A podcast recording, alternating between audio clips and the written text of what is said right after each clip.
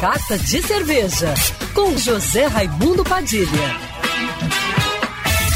Alô, ouvintes da rádio Band News FM Rio, saudações cervejeiras. Bem-vindos ao Carta de Cerveja de hoje. Nesse sábado, dia 23 de abril, se comemora o Dia de São Jorge, santo tão querido aqui no Brasil, mas também na Alemanha, que é um povo de tradição católica, assim como nós. É por isso que no dia 23 de abril de 1516, o Duque da Bavária aproveitou a data para decretar a Lei de Pureza Alemã, ou a Lei de Pureza da Cerveja, ou ainda Lei de Pureza de 1516, a famosa Reinheitsgebot.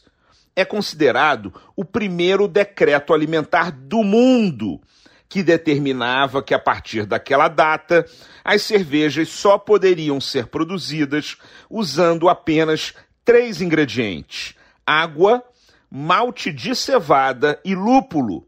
Nem a levedura foi incluída na lei, porque a microbiologia só surgiu 350 anos depois, com Louis Pasteur, que descobriu os microorganismos com a ajuda de um microscópio.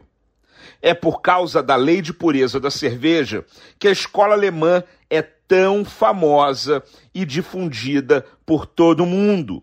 Estilos como Bohemian Pilsner, German Pils, Munich Helles, Dunkel, Bock, Doppelbock, Schwarzbier e tantos outros são exemplos da pureza com que os alemães ficaram conhecidos.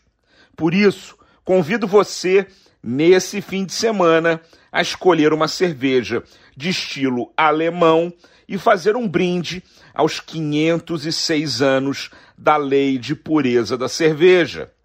Saudações cervejeiras e para me seguir no Instagram, você já sabe, arroba Padilha Sommelier.